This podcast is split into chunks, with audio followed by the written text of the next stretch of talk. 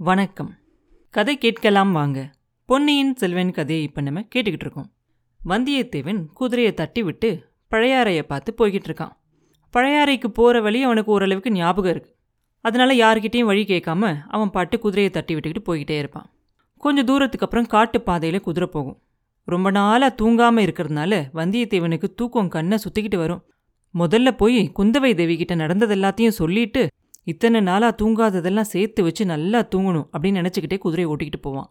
அந்த காட்டு பாதையில் போகும்போது நினச்சிக்கிட்டே போவான். நம்ம போய் குந்தவை தேவி நமக்கு சொன்ன வேலையை முடிச்சிட்டோம் அப்படிங்கிறத இளவரசி கிட்ட சொல்லும்போது அவங்க எவ்வளோ சந்தோஷப்படுவாங்க. அவங்களோட முகம் எவ்வளோ சந்தோஷமாக இருக்கும் அப்படின்னு அதை நினச்சிக்கிட்டு ஒரே கனவுல போவான். அதுக்கப்புறம் கொஞ்ச நேரம் கழிச்சு யோசிச்சு பார்த்தா அவனுக்கு தோணும் ஆஹா காஞ்சியிலேருந்து நம்ம கிளம்பினதுலேருந்து எவ்வளோ பொய் சொல்லியிருக்கோம். எவ்வளோ கதை கட்டியிருக்கோம். பப்பா இனிமேல் இந்த மாதிரிலாம் செய்யக்கூடாது அப்படின்னு நினச்சிக்குவான். இளவரசரோட கொஞ்ச நாள் தான் பழகியிருந்தான். ஆனாலும் கூட அவனோட எண்ணமெல்லாம் மாறியிருக்கும். முன்னாடியெல்லாம் சாணக்கியரை மாதிரி தந்திரமெல்லாம் செஞ்சு அவனோட முன்னோர்களால் இழந்த அந்த நாட்டை மறுபடியும் மீட்கணும் அப்படின்னு நினச்சிக்கிட்டு இருப்பான். ஆனால் இப்போ அந்த எண்ணம்லாம் அவனுக்கு மாறிடும் சாணக்கியராது தந்திரமாது. இனிமேல் எப்பயுமே உண்மைதான் பேசணும். எவ்வளோ கஷ்டம் வந்தாலும் சரி இனிமேல் பொய்யே சொல்லக்கூடாது. நேத்திக்கு ராத்திரி நம்ம சொன்ன பொய்யை கூட அந்த மந்திரவாதி கிட்ட எவ்வளோ மோசமான ஒரு பொய்யை சொல்லிட்டோம் இல்லை? அதை வேற யாராவது கேட்டிருந்தா? அதை போய் குந்தவை தேவி கிட்ட நம்மளுக்கு முன்னாடி சொல்லியிருந்தா அவங்களோட மனசு என்ன பாடுபடும்? சேச்சே இனிமேல் இந்த மாதிரி பொய்யே நம்ம சொல்லக்கூடாது. அந்த வைஷ்ணவரும் ரவிதாசனும் அந்த மாதிரி ஆளுங்கெல்லாம் வேணும்னா ஒற்றன் வேலை பார்க்கட்டும். நம்மளுக்கு கத்தி இருக்கு வீரம் இருக்கு. எதுவாக இருந்தாலும் நேர்மையாக இருக்க வேண்டியதான் இனிமேல். பொய்யே சொல்லக்கூடாது. என்ன பிரச்சனை வந்தாலும் பரவாயில்ல சமாளிச்சுக்குவோம். அப்படின்னு நினச்சிக்கிட்டு குதிரையை ஓட்டிக்கிட்டு போகும்போது அந்த குதிரை கொஞ்சம் மெதுவாக நடக்க ஆரம்பிச்சிருக்கும். இவன் எல்லாத்தையும் யோசிச்சுக்கிட்டே நடந்ததுனால அந்த குதிரை மெதுவாக நடக்குதுங்கிறத இவன் கவனிச்சிருக்க மாட்டான். கொஞ்ச நேரம் கழிச்சு அந்த குதிரை கொஞ்சம் தடுமாறி அதோட முன்னாடி இருக்க காலை மற்றும் மடிச்சுக்கிட்டுரும். அதுக்கப்புறம் தான் கவனிப்பான். கவனிச்சுட்டு கீழே இறங்கி என்ன ஆச்சுன்னு சொல்லி குதிரையை தட்டி கொடுத்து அதோட காலை பார்த்தா முன்னாடி காலில் ஏதோ ஒரு நல்ல சின்ன கல் ஆனால் உள்ளே குத்தி அது காயப்பட்டிருக்கும். சின்ன கல்லாக இருந்ததுனால வந்தியத்தேவன் அதை லேசாக தட்டி விட்டு அதை எடுத்துருவான். எடுத்ததுக்கப்புறம் மறுபடியும் தட்டி விட்டு அந்த குதிரையை கொஞ்சம் சமாதானப்படுத்தி கொஞ்சம் நேரம் கழிச்சு அது மேலே ஏறி உட்காந்து மறுபடியும் ஓட்ட ஆரம்பிச்சிருவான். திரும்பி போக ஆரம்பித்த உடனே அவனுக்கு தோணும். அந்த கப்பலில் வரும்போது அந்த அரபு நாட்டுக்காரங்கள்லாம் சொன்னாங்க இல்லையா தமிழ்நாட்டில் இருக்கவங்களாம் ரொம்ப கொடூரமானவங்க அறிவில்லாதவங்க. குதிரையோட காலுக்கு ஒரு கவசம் அடிக்காம வெறுங்காலில் ஓட செய்வாங்க. அப்படி ஓடுனா குதிரை எத்தனை நாள் உயிரோட இருக்கும் அப்படின்னு அவங்க சொன்னது அவனுக்கு ஞாபகம் வரும்.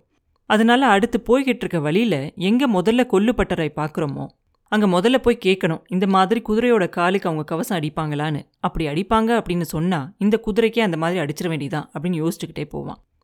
சரி இதுக்கு மேலே இந்த காட்டு வழியில் போக வேண்டாம் அப்படின்னு சொல்லி குதிரையை லேசாக தட்டி விட்டு திசை மாற்றி ராஜபாட்டைக்கு போயிடுவான் என்ன பிரச்சனை வந்தாலும் சரி இனிமேல் ராஜபாட்டையிலேயே போவோம் அப்படின்னு சொல்லி போய்கிட்டு இருக்கும்போது ஒரு கிராமம் வரும். கிராமத்தில் பார்த்தா ஒரே கோலாகலமாக எல்லா பக்கமும் அலங்காரம் பண்ணி எல்லாரும் ரொம்ப சந்தோஷமாக சுற்றிக்கிட்டு இருப்பாங்க. ஆனால் அதுக்கு இடையில ஒரு சில இடத்துல மக்கள் எல்லாம் கும்பல் கும்பலாக நின்று ஏதோ சோகமாக ஏதோ பேசிக்கிட்டு இருப்பாங்க. என்ன பேசிக்கிட்டு இருப்பாங்க? அப்படின்னு வந்தியத்தேவன் யோசிப்பான். ஒருவேளை பழுவேட்டரையரோட பரிவாரங்கள்லாம் இந்த கிராமத்து வழியாக வரப்போகுது மாதிரி தெரியுது. அதனால தான் எல்லா அலங்காரமும் பண்ணியிருக்காங்க. ஆனால் இந்த மக்களெல்லாம் ஏதோ பேசிக்கிறாங்களே என்னவா இருக்கும் அப்படின்னு யோசிப்பான். குதிரை மேலே ஒரு வீரன் வரதை பார்த்த உடனே அவன்கிட்ட போய் கேட்போம் அப்படின்னு சொல்லி மக்களெல்லாம் இவனை பார்த்து வருவாங்க. ஆனால் இவன் யார்கிட்டையும் பேச விருப்பப்பட மாட்டான். எந்த பிரச்சனையிலையும் மாட்டிக்காமல் இப்போ நம்ம நேராக பழையாறைக்கு போக வேண்டியது ரொம்ப அவசியம் அப்படின்னு சொல்லி குதிரை கொஞ்சம் வேகமாக தட்டி விட்டு அந்த கிராமத்து உள்ள வழியாக வந்து அந்த கிராமத்தை விட்டு வெளியே வந்துடுவான் கிராமத்தை தாண்டி வந்த உடனே கொஞ்சம் தூரத்தில் ஒரு கொல்லு பட்டறை தெரியும். அதை தாண்டி போகிறதுக்கு அவனுக்கு மனசு வராது. குதிரையை நிறுத்திட்டு அந்த பட்டறைக்குள்ள போவான். அங்கே போனால் அங்கே ஒரு கொல்லம் ஒருத்தன் வேலை செஞ்சுக்கிட்டு இருப்பான். ஒரு சின்ன பையன் அந்த நெருப்புக்கு ஊதிக்கிட்டு இருப்பான். வந்தியத்தேவன் அந்த பட்டறைக்குள்ளே போன உடனே அதே சமயத்துல இன்னொரு மனுஷன் அந்த பட்டறைக்கு பின்னாடி போய் மறைஞ்சதை அவன் பார்க்க மாட்டான். அந்த கொல்லனோட கையில அவன் வச்சிருந்த கத்தி மேலேயே அவன் கண்ணு இருக்கும் அப்படியே. இவ்வளோ ஒரு அபூர்வமான வாள் மாதிரி தெரியுதே. அவனோட கவனம் எல்லாம் அந்த கொல்லனோட கையில இருந்த அந்த வாள் மேலே தான் இருக்கும். கொல்லன் வந்து கண்ணும் கருத்துமா ஒரு அபூர்வமான ஒரு வாலை வச்சு தீட்டிக்கிட்டு இருப்பான். அதோட ஒரு பக்கத்தை பார்த்தா அப்படியே அது பளபளன்னு வெள்ளி மாதிரி பிரகாசமா இருக்கும். இன்னொரு பக்கம் அப்பதான் நெருப்புலேருந்து எடுத்திருப்பான். அதனால அப்படியே அது தங்க நிறத்துல ஜொலிச்சுக்கிட்டு இருக்கும். வால்னா இது இல்லையா வால் அப்படின்னு வந்தியத்தேவன் அவன் மனசுக்குள்ளேயே நினச்சிக்குவான். அப்புறம் என்ன நடந்துச்சு? அப்படிங்கிறத அடுத்த பதிவில் பார்ப்போம். மீண்டும் உங்களை அடுத்த பதிவில் சந்திக்கும் வரை உங்களிடமிருந்து விடைபெறுவது உண்ணாமலே பாபு. நன்றி.